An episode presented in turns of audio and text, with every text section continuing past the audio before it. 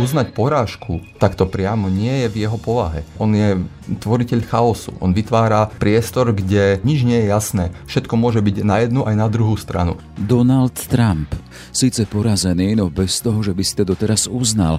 Naviac na svojho rivala Joe Bidena chystá sériu podaní, ktoré by mali preveriť férovosť volieb.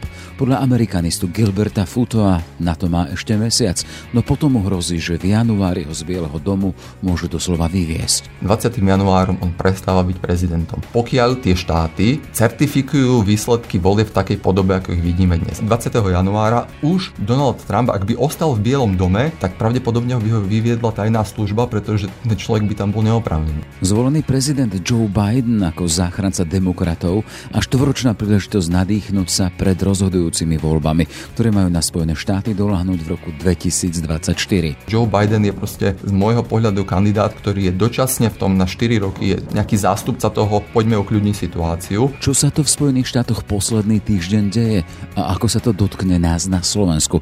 Odpovede na tieto otázky budeme hľadať s Gilbertom Futovom z Fakulty medzinárodných vzťahov Bratislavskej ekonomickej univerzity. Je streda, 11. november. Moje meno je Jaroslav Barborák. Ráno nahlas. Ranný podcast z pravodajského portálu Aktuality.sk. Zvolený versus dosluhujúci, pohľad vpred versus až legálne hrabanie sa v minulosti, alebo do tretice národ Bidena a národ Trumpa, skupiny, medzi ktorými nie je počtom veľký rozdiel, aspoň na základe výsledkov volieb, čo so sebou prináša jeden vážny dôsledok a to je rozdelenie vyše 300 miliónovej spoločnosti. Spojené štáty sú už týždeň od momentu, keď to bolo jasné, vo volebných schránkach už ležali obálky s hlasmi. Trvalo potom ešte 4 dlhé dni a noci, kým to bolo evidentné aj na základe ich spočítania počítania. A ak nebol pokoj pred voľbami, nie je ani teraz. Zvolený prezident Joe Biden už projektuje do budúcnosti, začína organizovať tranzíciu moci. Ten v úrade, Donald Trump, však vydáva signály, ako by sa ani pobrať z úradu nechcel. Akú Ameriku odhalili prezidentské voľby a čo to priniesie jej spojencom, medzi nimi aj Slovensku a Európskej únii. Téma pre Gilberta Futová z Fakulty medzinárodných vzťahov Bratislavskej ekonomickej univerzity. Pekný deň a vítajte u nás v štúdiu. Dobrý deň, ďakujem za pozvanie. Pán Futo, tak na úvod taká úplne osobná otázka. Zaujímalo nás to meno Gilbert. Súvisí to s vašim pôvodom, alebo je to voľba vašich rodičov? Nie, ja som Slovák e, pôvodom. E, máte pravdu, v tom druhom prípade dostal som ho na základe výberu z knihy, takže nemám s tým nič dočinenia, za všetko môžu rodičia. Uh-huh. A ako ste zžili s tým vašim menom? Predsa len Gilbert na Slovensku nie je bežné meno. No, stretávate sa s dvoma rôznymi prístupmi. Buď si vás zapamätajú navždy, alebo zabudnú to meno a volajú vás rôznymi inými menami. Takže má to svoje výhody a aj nevýhody. Hej, nebola v tom nejakým spôsobom trošku taká tá predestinácia, alebo v tom zmysle teda, že to vaše určenie, že aha, zahraničné meno má nejakým spôsobom nakloní aj k štúdiu čohosi zahraničného a vo vašom prípade zahraničia, špecializácie na Spojené štáty? Nemyslím si, že až taká hlboká analýza tomu predchádzala, takže nehľadám za tým nič viac ako, mm. ako motiváciu z knihy. Jasné. A čo vás priviedlo k tomu, že sa venujete profesionálne vyslovené zahraničnej politike? Mňa k tomu priviedol to je celý proces, pretože vy, ak chcete poznať človeka, tak nemôžete ho začínať poznávať e, spred minulého roka. To je celý, celý proces. Čiže ten začal pravdepodobne na strednej škole, kedy máte tam istých ľudí, ktorí vás motivujú zaujímať sa o isté veci. Takže takisto aj ja som mal na strednej škole takého mentora, ktorý ma viedol, u ktorého som videl ten vzor a takisto to pokračovalo na vysokej škole a práve môj učiteľ na vysokej škole ktorý učil e, Spojené štáty americké, tak to robil spôsobom, ktorý ma dokázal presvedčiť, že to má zmysel. A začal som sa na základe toho viac venovať Spojeným štátom, no a potom dizertačnú prácu som už, som už vedel presne, čo chcem robiť a, proste išiel som za tým. Čiže bola tam postava učiteľa, zaujímavého učiteľa, ktorý vás k tomu pritiahol. Presne tak. Lebo teda môj osobný prípad, ja som teda ešte dieťa socializmu, ročník 72, my sme mali povinnú ruštinu a napríklad u nás na gymnáziu povinná ruština to bolo teda to, čo sa muselo, ale my sme mali mali takú profesorku, volala sa Kolárova, ktorá nás zapálila, mali sme na jej hodinách diskusie, bola to trieda, ktorá bola krásna, bolo tam plno obrazov z Ruska a my sme to mali ako najlepší predmet. Čiže hovorím, že osoba jedného profesora, jedného učiteľa, ktorý zapáli, dáva smere životu. Áno, určite. Ja to vidím ako veľmi dôležitú rolu a tak ako to bola pozitívna vec, teda predpokladám, dúfam v pozitívna vec v mojom prípade, že som sa tomu začal venovať, našiel som naplnenie svojho života presne v, to, v tejto oblasti, tak to môže byť takisto aj negatívna vec, keď ten učiteľ vás dokáže odradiť od toho predmetu. Pretože ak si spomínam na strednej škole, tá pôvodná moja vízia bola ísť študovať medicínu alebo psychológiu, ale keďže tie prírodovedné predmety neboli tak dobre vyučované, aspoň z môjho pohľadu, tak e, som si povedal, že proste budem nasledovať tú históriu, filozofiu, dejepis a politológiu a tým pádom vidím, že práve tá osoba môže dosť často rozhodnúť o vašom budúcom živote. E, my sme sa tu zišli v kontexte nedávnych e, prezidentských volieb v Spojených štátoch. Ešte keď zostanem pri tej prvej téme, teda to profesné zameranie, ak sa bavíme aj na Slovensku o zahraničnej politike a prinášame my v médiách správy o, teraz zo Spojených štátov amerických, robíme to preto, lebo tá situácia v zahraničí nejakým spôsobom Slovensku aj nastavuje zrkadlo, vieme sa poučiť. Je to úloha zahraničnej politiky? Vy, ktorí tomu venujete svoj profesný život. Na to sa, by som sa pozrel opäť z pohľadu toho individua.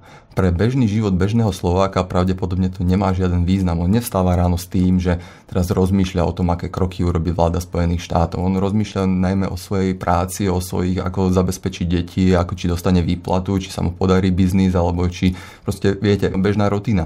A nad uvažovaním na o zahraničnej krajine, nad uvažovaním vôbec o, o veciach, na ktoré nemá ani prístup, ani viac menej odborné informácie, na tomu podľa mňa neostáva čas. E, mnohokrát vidíme, že dokonca my nedokážeme spracovať či už časovo, alebo hodzaj len nevieme nájsť tú chuť, aby sme sa zaujímali o slovenskú politiku, o slovenskú politickú scénu. E, takže ja si nemyslím, že mimo akadémie a mimo tých profesionálnych kruhov je u bežného Slováka veľký alebo značný záujem o to riešiť zahraničnú politiku. No a na druhej strane tá naša skúsenosť, e, my, ktorí robíme v médiách, v internetových portáloch vidíme presne napríklad čítanosť, počúvanosť našich príspevkov a napríklad tie so voľbami zo Spojených štátov, výmena tranzície medzi Bidenom a Trumpom, to je vyslovene téma, ktorá ľudí zaujíma. Áno, lebo to je opäť raz... Vidíme to exaktne na číslach čítanosti. To sú výnimočné udalosti. Že raz za 4 roky, keď sa to stane, tak vy si k tomu sadnete, počúvate, ale možno keď to pozeráte celý týždeň alebo počúvate tie správy, tak potom to proste prepnete, lebo toho máte dosť. Mm. Ale ten významný moment, on celé tie voľby tam by sme sa museli dostať k tej psychológii, ľudskej psychológii aj politickej psychológii. Pretože voľby stále musíme pri tej analytickej činnosti, ktorú na akadémii robíme, nikdy za daným aktom nevidíme len daný akt. Musíme sa pozerať hlbšie, čo to znamená. A voľby môžu znamenať jednak tú psychologickú obmenu, výmenu lídrov, začiat, nový začiatok, čo je pre človeka veľmi dôležité. Nemôžete sa držať stále v tých istých líniách. Potrebujete mnoho vecí sa stáva spôsobom, ktoré sa vám nepodaria, s ktorými nie ste stotožnení. Proste tie, ako teraz prišla korona. Čiže vy vidíte, že vláda, ktorá vládne počas korony v akomkoľvek štáte, môže sa veľmi jednoducho stať, že ten jej potenciál sa vyčerpá práve tou situáciou, kedy napriek tomu, že bude dobrá tá vláda, tak ten človek si na konci v tých, tých voľbách povie, dobre, chceme to psychologicky ukončiť, chceme ukončiť koronu a s tým zoberieme aj, aj tú vládu. Proste dáme to do jedného vreca a začneme opäť na novo. Mm-hmm. A no, nový začiatok dnes vidíme, že je skutočne dôležitý, pretože tých negatívnych vecí je toľko, že nový začiatok potrebujeme dnes už pomerne každý, každý jeden deň. Hej. Sme v kontexte Spojených štátov, voli, ktoré tam prebehli pred pred týždňom, nahrávame v útorok, zajtra bude streda, keď to teda, keď budeme vysiať streda, e, to sú tie hodiny, keď sa čakalo a stále čakalo ešte ďalších 5 dní možno na výsledok, že kto vlastne bude e, prezidentom tým zvoleným. Očakávali ste to, že to bude trvať tak dlho, že na tú 270 minimálne budeme čakať 4 dní?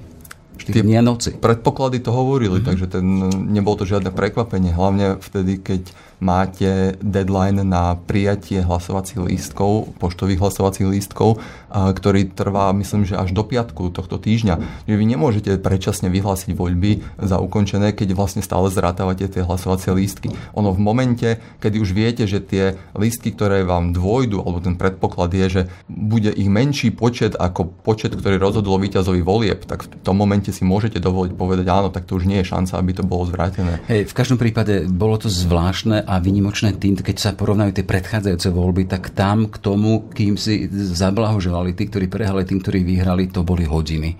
to boli 2-3 hodiny, no ale tu máme desiatky hodín. Dokonca Donald Trump ešte stále neuznal tú porážku a to je úplne legitímne z jeho strany, pretože dokonca Al Gore v roku 2000 poblahoželal Bushovi k víťazstvu a potom stiahol späť svoju, svoju gratuláciu a stiahol späť tú, tú, tú prejav o tom, že, že prehral voľby. Čiže, to bolo potom prepočítavanie hlasov áno, na Floride rok áno, 2000. Presne tak, mm-hmm. čiže nedramatizoval by som túto situáciu.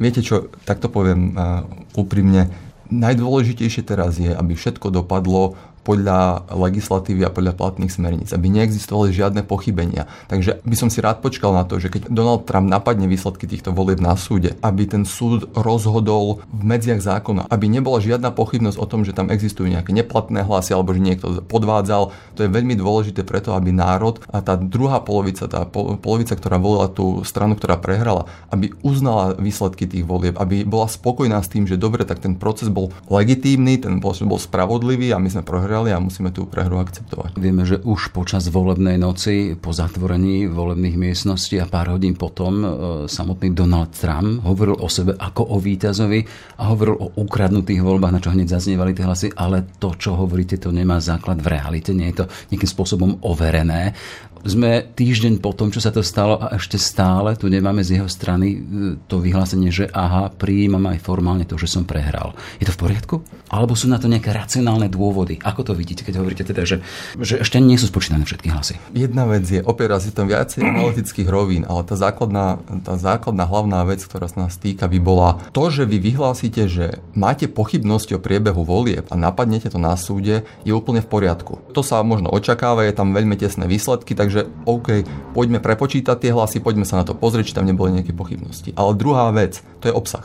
Ale druhá vec je forma, ktorou to urobíte. A nemôžete urobiť tlačovku typu my sme vyhrali a všetko je skorumpované a poďme zrútiť celý systém, poďme zrútiť celý dom a ja jediný, čo poviem, tak to bude platiť. Čiže aj v tomto prípade, ono to je opäť raz politická stratégia Donalda Trumpa, kedy on sa tak vyjadroval eh, v priebehu celých 4 rokov. Ale teraz vidíme, keď už skutočne ide do toho tuhého, kedy už skutočne ten výsledok je postavený a ten proces sa rozbehol proti nemu. Ten proces je nastavený podľa toho, čo si on myslí alebo si nemyslí. Proste do pohybu sa dali isté úkazy, dali sa, úkazy, dali sa isté... Fakty, no. Áno, fakty a aj procesy do pohybu. Keďže teraz začína ten proces tranzície, nie je to len o ňom. Tam sú proste ľudia, tam sú týmy, tam sú úrady a kancelárie, ktoré musia začať robiť nejakú robotu, ktorá sa týka prechodu ale ktoré formálne čakajú na to, že on uzná svoju porážku, ak som to správne pochopil. A vieme teda správa z pondelka, že jedna z tých dôležitých agentúr, od ktorých závisí to odovzdávanie, nepodpísala ešte, alebo teda ten jej šéf nepodpísal ten začiatok procesu odovzdávania. S tým teda, že Donald Trump bude robiť isté veľké problémy a uvidíme, či to aj normálne odovzdá. A tu sa chcem spýtať, čo on tým môže získať ak Joe Biden má tých vyše 270 hlasov voliteľov, sú v podstate tie čísla, ktoré hovoria teda, že vyhral a tu máme na druhej strane bojujúceho Donalda Trumpa, ktorý nechce odísť. Bude to do toho 20. januára, takže potom jednoducho odíde? Doteraz sme takú situáciu ešte nezažili, čiže ťaž, ťažké teraz predikovať, čo bude, pretože nemáme žiadny precedens. Ale Opäť raz, my sa na to pozeráme z veľmi úzkeho pohľadu, aj na Slovensku, aj ako analytici, ale musíme sa na to pozrieť z toho širšieho pohľadu, kedy do toho celého procesu, do vlá- federálnej vlády sú zapojené stovky a tisíce ľudí, dokonca 10 tisíce ľudí. To je závažný proces odozdávania moci. My to teraz nemôžeme bagatelizovať, že to stojí na jednom no, človeku. práve, že to nebagatelizujeme, ale to práve to, že to stojí na jednom človeku, od neho sú závislé, ako vy hovoríte, tisíce ľudí. To je aj uvoľnenie financií práve na tú tranzíciu, k čomu zatiaľ nedošlo. Sice ešte je dosť čas do 20. januára, ale predsa. To je signál. Je to signál, ale to je opäť raz tá, pozrite, prebehli voľby, Donald Trump v nich zatiaľ podľa všetkého sa ukazuje prehral, získalo 4 milióny hlasov menej a uznať porážku takto priamo nie je v jeho povahe. On je tvoriteľ chaosu, on vytvára priestor, kde vie, ako sa pohybovať v chaose. Čiže on vytvorí priestor, nič nie je jasné. Všetko môže byť na jednu aj na druhú stranu. Môže tam byť, to si pamätáme pri, pri migrantoch. Hovoril, že keď išla tá karavána, ktorá sa rútila na Spojené štáty, hovorili, že, hovoril, že tam môžu byť teroristi v tejto, v tejto karaváne. A oni tí reportéri mi povedali, no ale tam žiadni teroristi nie sú. On, dobre, aj keď nie sú, ale mohli by byť. Máme skúsenosť teraz aj televízie, ktoré v podstate odstavili čas jeho prejavu s tým, teda, že to, čo hovorí, nemusí byť pravda, nie je pravda. Len sa chce spýtať, aj sme to dotiahli. On ako tvoriteľ chaosu, ako hovoríte, akým spôsobom je pripravený ten americký systém na to, aby sa s ním vysporiadal. Príde to tým samým faktom, ipso facto, že 20. januára jeho funkčné obdobie končí a tým pádom formálne prestane byť prezidentom odhliadnúť od toho, ako to berie on, alebo môže to mať ešte nejaké právne dohry, že sa bude snažiť udržať. Tá prvá varianta je, je správna, pretože 20. januárom on prestáva byť prezidentom. Pokiaľ tie štáty certifikujú výsledky volie v takej podobe, ako ich vidíme dnes. A to musia urobiť do, myslím, že tam je dátum 8. decembra. Do 8. decembra musí byť jasné, ktorí volitelia za jednotlivé štáty zasadnú do, do zboru voliteľov. Ako budú hlasovať. Takže, tam nemôže byť po 8. decembri, my nemôžeme mať žiadnu pochybnosť o tom, kto bude ďalším prezidentom. Či tí volitelia nasledujúci týždeň, čiže potom 8. decembri o týždeň, zvolia nového prezidenta a my potom, keď už budeme mať reálne tie výsledky tých volieb, čiže dovtedy by som nerad prebie, predbiehal a môže, môže sa to všetko, ale potom po polovici decembra už nemôže byť žiadna pochybnosť o tom, kto je prezidentom a tým pádom 20 januára už Donald Trump, ak by ostal v Bielom dome, tak pravdepodobne by ho vyviedla tajná služba, pretože ten človek by tam bol neoprávnene. Mm-hmm. Hej, čiže aj toto je jedna z možností jeho budúcnosti. Áno, čiže akokoľvek sa na to pozrieme, aby som to uzavrel. Aj keď teraz nie sme istí a prebiehajú rôzne žaloby na štátnych súdoch, po polovici decembra, po 8. decembri alebo po 16. decembri už nebude žiadna pochybnosť, kto bude prezidentom. Takže teraz ešte 4 týždne sa o tom môžeme rozprávať, ale potom polovici decembra už bude jasné. Mm-hmm. Tak poďme teraz k tej novej kapitole Spojených štátov, ktorá ešte formálne musí byť potvrdená aj rozhodnutím súdov, ale tie čísla, ktoré zatiaľ sú e, z tej volebnej noci a z dní potom, keď sa spočítavalo, hovoria o tom teda, že Joe Biden je zvolený prezident, prezident elekty, tak to hovoria oni. Poďme k tomu, že o koho ide. Tam to je zaujímavé, že ide o človeka, o pána, ktorý má 78 rokov. Na naše pomery by sme povedali, že to je človek za horizontom. Američania si ho zvolili pre mňa je ďalšia zaujímavá vec, že v histórii prezidentskej Spojených štátov ide len o druhého katolíka po Kennedym. Kto vlastne nastupuje do úradu, alebo koho si zvolili Američania v jeho, v jeho postave? Opäť raz, neraz by, nerád by som teraz dával nejaký životopis Joea Bidena. Skôr by som to povedal, čo to znamená do, do budúcna tie nasledujúce 4 roky, pretože Joe Biden, ak je nejaký politik, už známy americký politik, tak je to práve on.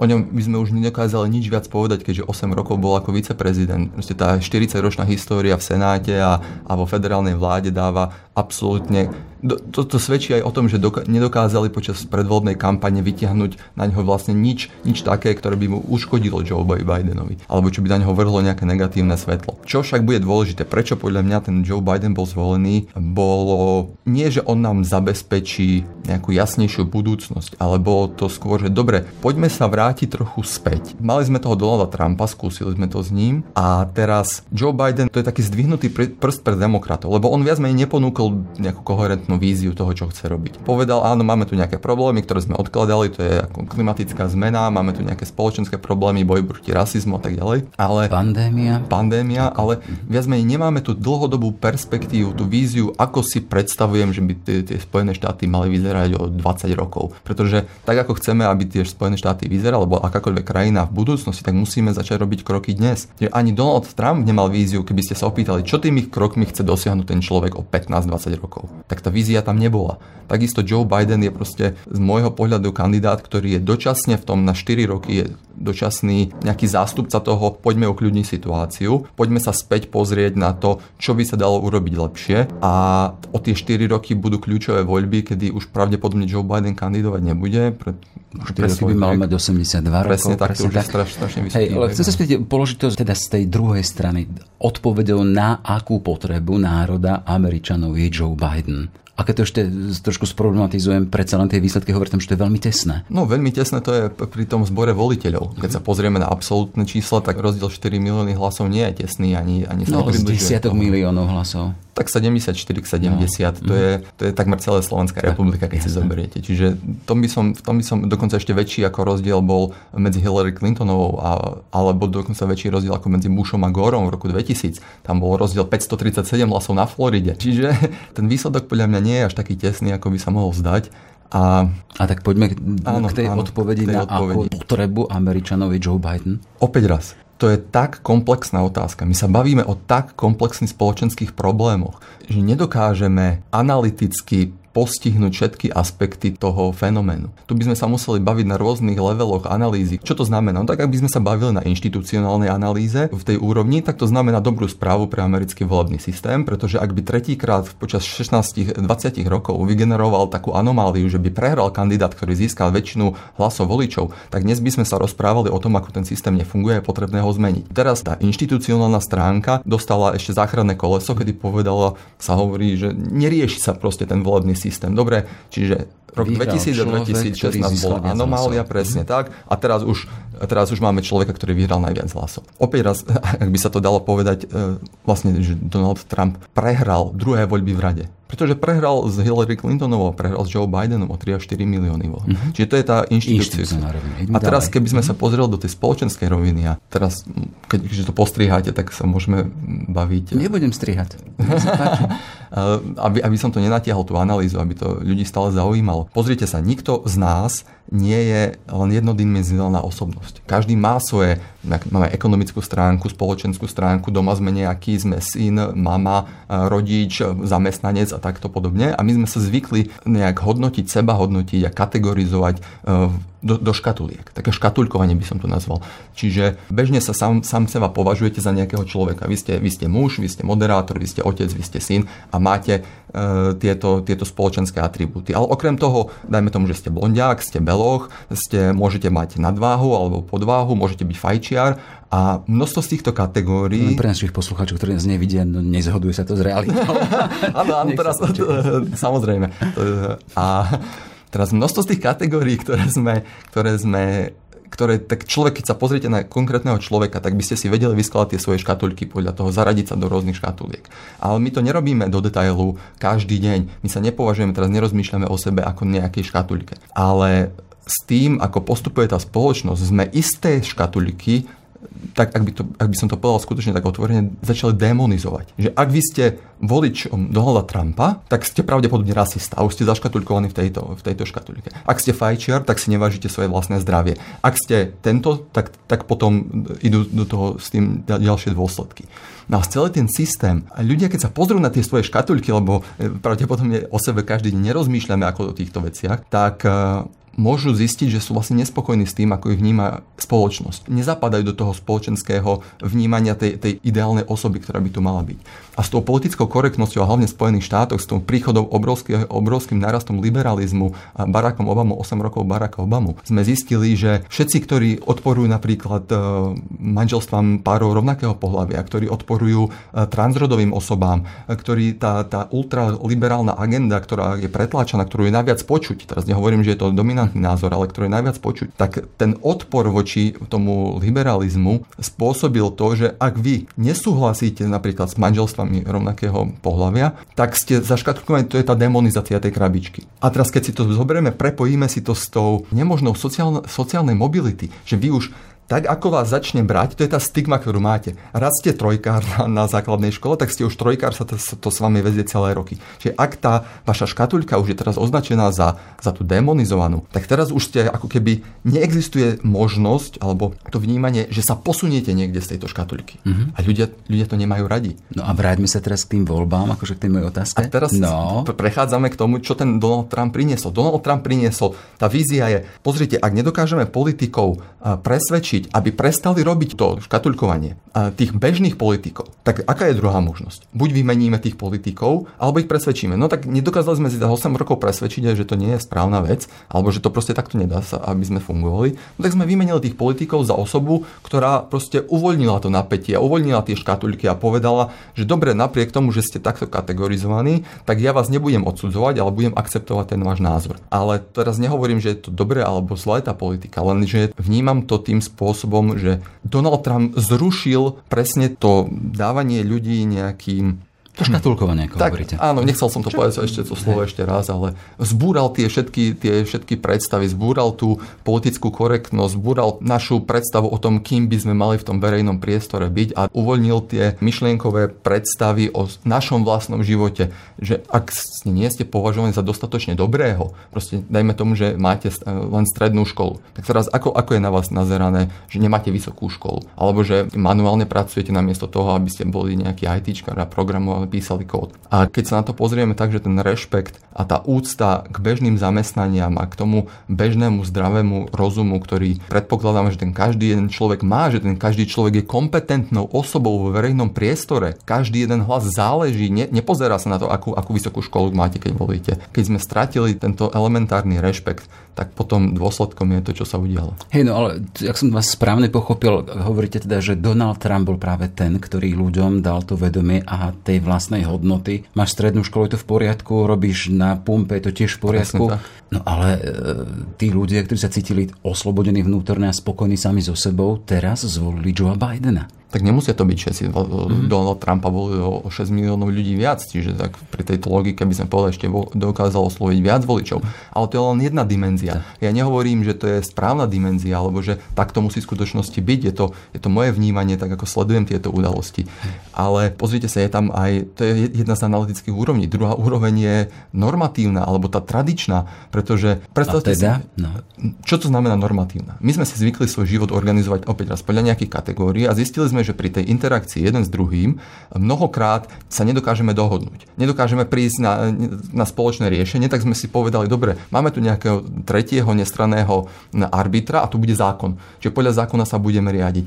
A každé naše jedno správanie sme si zvykli, že je naliňajkovanie niekde. Čiže my sa prídeme do, do kontaktu, bavíme sa o niečom a robíme to podľa nejakých pravidiel. A my sa spoľahneme na ten štát, že tie pravidlá nastaví tak, aby my sme čo najlepšie dokázali uspokojiť svoje potreby. Hm. Ide o spoločenskú dohodu. Presne tak. Ale čo sa stalo? Keďže tak, náš život sa stal tam tak obrovsky komplexným s tými technológiami, s tou digitalizáciou, s tými, e, keď si otvoríte daňový zákon, tak nikto sa v ňom nevyzná, ani tí právnici, ktorí ho píšu, sa, sa v tom nevyznajú pomaly. A čo to spôsobil?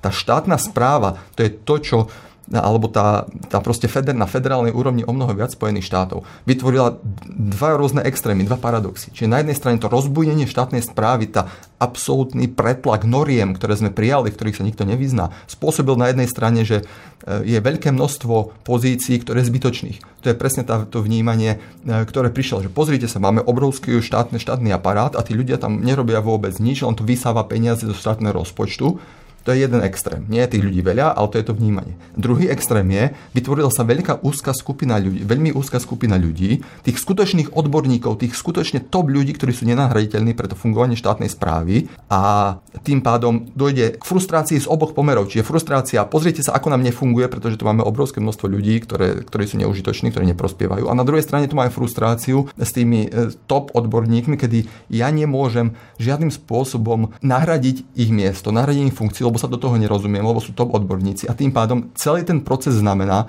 že vy cítite, že odovzdávate moc, strácate svoju vlastnú osobnú moc nad rozhodovaním o verejných veciach, veciach, ktoré by mali ako keby korešpondovať s vašim vlastným životom. Ale to je zase princíp zastupiteľskej demokracie. Ľudia si niekoho volia preto, teda, že majú dôveru, v neho dôveru, teda, že bude vykonávať tie veci verejné tak, ako si to oni predstavujú, lebo ho zvolili. Ale poďme, nemáme neobmedzený čas. Rozumiem. Už sa vrátim ako hovorím, Joe, hej, Joe Biden, Bidenovi, čiže tie nasledujúce 4 roky. Aké témy sa s ním spoja, keď možno vyslovene heslovita. Joe Biden a Amerika nasledujúce 4 roky, čo bude riešiť? Vyššie dane? Ja, ja nemám rád heslovité odpovede, takže ja, ja sa ospravedlňujem, ja vám nedám mm-hmm. heslovitú odpoveď, ale a ja vám neviem povedať, aké témy. To je, mm-hmm. to je na ňom, aké témy si zvolí. Čo vidím Aký ja? je predpoklad, no? Čo vidím ja, že by mal riešiť? V prvom rade by to nemali byť konkrétne témy. Ja to, je to samozrejme e, e, klimatická zmena, je to e, riešenie rasovej otázky, je to zmena trestného systému, pretože tam sú nejaké smernice nastavené,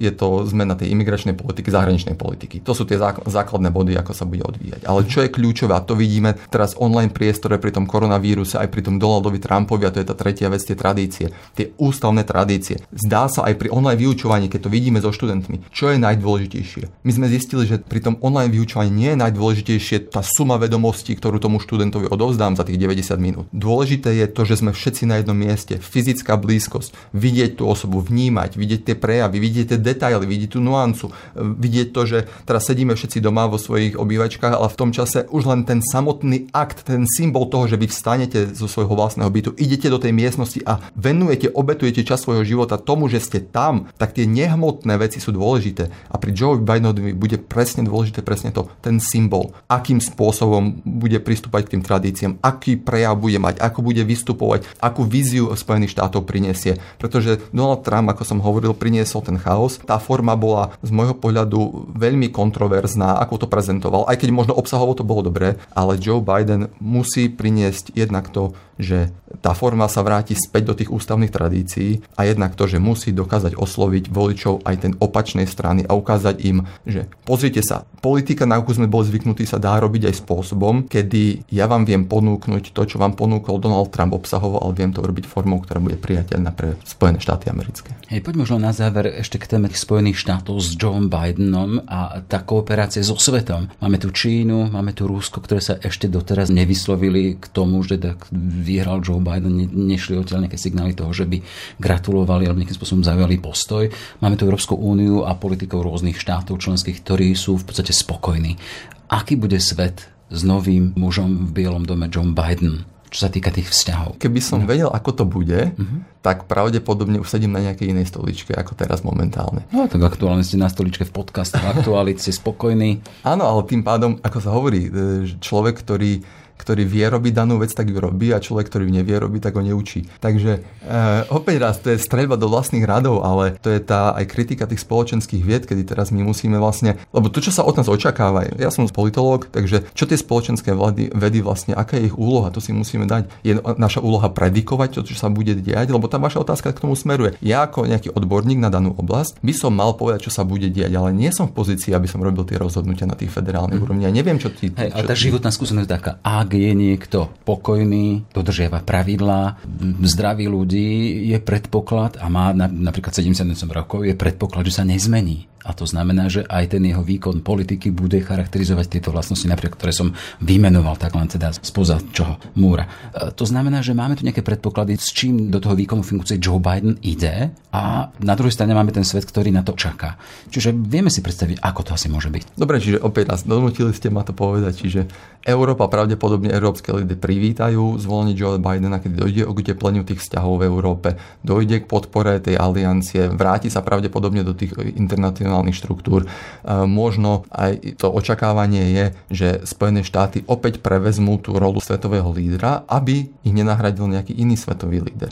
Ale teraz už majú poučenie, podľa mňa. Už musia sa poučiť z toho, že to nemôžu robiť hrať svetového policajta spôsobom, ideme napadnúť nejakú zahraničnú krajinu, len preto, že máme nejaké ekonomické záujmy. A budeme o tom klamať verejnosti. Presne táto taktika dostala do Bieleho domu Donalda Trumpa. Čiže je tam obrovský tlak na transparentnosť toho systému, obrovský tlak na to, aby Spojené štáty nehovorili na jednej strane o tom, ideme šíriť demokraciu a na druhej strane robili a verejne tie inštitúcie, demokratické inštitúcie hovorili verejnosti niečo iné. Pretože to spôsobuje stratu dôvery tých ľudí v tú demokraciu a tie samotné demokratické inštitúcie. A posledná vec už len k tomu, Donald Trump nie je príčinou toho, že sa Spojené štáty rozdiel. On je dôsledkom toho. On je len výtvorom toho, ako tá spoločnosť bola riadená posledných 20 rokov. Čiže keby sme mali celé uzatvoriť, uh, nový muž v čele Spojených štátov z toho vášho pohľadu bude prínosom pre svet? Slovičko prínos znamená, že to sa, viete, na, slo- Verím, na, Slovách, na mhm. Slovách záleží. Mm-hmm. Čiže keď povieme prínos, to, mne to už evokuje automaticky nejakú tú hodnotovú prí, prirážku, takú, že to bude niečo pozitívne, niečo bude lepšie. Takže je veľmi ťažké v politike hovoriť, čo bude lepšie, pretože stále sa pohybujeme lepšie pre koho, horšie pre koho. Čiže áno, pre niekoho to bude určite horšie, pre niekoho to bude lepšie. Čiže moja odpoveď môže byť z pozície stredoeurópana, Slováka, ktorý pracuje na akadémii. No, Ale... Tak sme v tom našom slovenskom priestore. Poďme odtiaľ. No. Áno, A tu sa vraciam k tomu, ako sme začali. Pre bežného Slováka a pre bežný deň bežného človeka to nebude znamenať viac menej nič v priamých dôsledkoch. V tých nepriamých to bude spojenie, prepojenie našej diplomácie versus americkej diplomácie a nastavenie stratégií a štruktúr, ktoré sú mimo náš dosah momentálne. Hej. A už len keď je tak protiotázka pre toho bežného človeka, ako hovoríte, že to nebude mať nič, ale už len ten pocit, že tam sedí muž, ktorý nebude mať problém alebo nebude ani uvažovať nad nejakým atomovým kufríkom. Už to možno je také upokojenie, či? Áno, presne tak. A tu, tu je opäť teraz tá filozofická vec, kedy vy možno, aj, aj ja, aj všetci ostatní, nedokážeme postihnúť všetky tie aspekty toho nášho života a preto musíme z veľkej časti dôverovať našej predstave o tom, ako ten svet funguje. A ako ste povedali, človek do veľkej miery rozmýšľa, jeho pocit o svete je založený na predstave, ako ten svet funguje. Takže každý z nás, kto sa ráno zobudil a videl výsledky volieb, môže v sebe sám skúmať, že či ten pocit, ktorý má, je dobrý, či ho povzbudil do ďalšej práce, či ho motivoval, či je, sa teší, či to, to spôsobilo niečo, čím sa skvalitní ten jeho život, aj bez, bez uh, argumentov, alebo či ten pocit je zlý a negatívny, ste demotivovaní a cítite sa v depresii. Hej, ale práve týmto je svet, tou pestrosťou je zaujímavý, lebo keby sme boli ako počítač, keby sme mali vyhodnotne všetky možnosti a bez toho teda, či je to dobré alebo zle, boli by tam jednoducho fakt fakticky vyhodnotené, ale ako ľudia viem k nim zaujať nielen ten faktický postoj, ale ten, ten ďalší, ten ľudský. A preto som si aj vás dneska pozval, lebo teda ma zaujímalo to, ako na to pozeráte vy. Dúfam, že som to príliš nepreanalizoval, ale ale hovorím, na to nie sú jednoduché odpovede, pretože to sú tak komplexné veci, že my, aj keď s tou oslavou spoločenských vied, ako sme dokázali ľudí zaškatulkovať, e, sme zistili, že proste život ponúka komplexnejšie riešenia a nie je možné nás ľudí zaškatulkovať. Ne, takže vy máte pred sebou takú tú životnú hej, úlohu alebo misiu alebo poslanie, teda, že chcete to nejakým spôsobom dekonštruovať len ukázať, že je v tom možno niečo viac, alebo taká túžba, že snad nie sme len číslo na papieri a je, je v tom niečo viac. Toľko teda Gilbert Futo z Fakulty medzinárodných vzťahov Bratislavskej ekonomickej univerzity. Ďakujem veľmi pekne za váš čas, za vaše analýzy a prajem všetko dobré. Ďakujem veľmi pekne za pozvanie. Dovidenia. Ráno nahlas. Ranný podcast z pravodajského portálu Aktuality.sk. Sme v závere. Aj tento podcast vznikol vďaka vašej podpore, ktorú sa uchádzame naďalej. Už sumou 99 centov na týždeň nás môžete podporiť na našom webe službu Actuality+. Pekný deň želá Jaroslav Barborák. Všetky podcasty z pravodajského portálu Aktuality.sk nájdete na Spotify a v ďalších podcastových aplikáciách.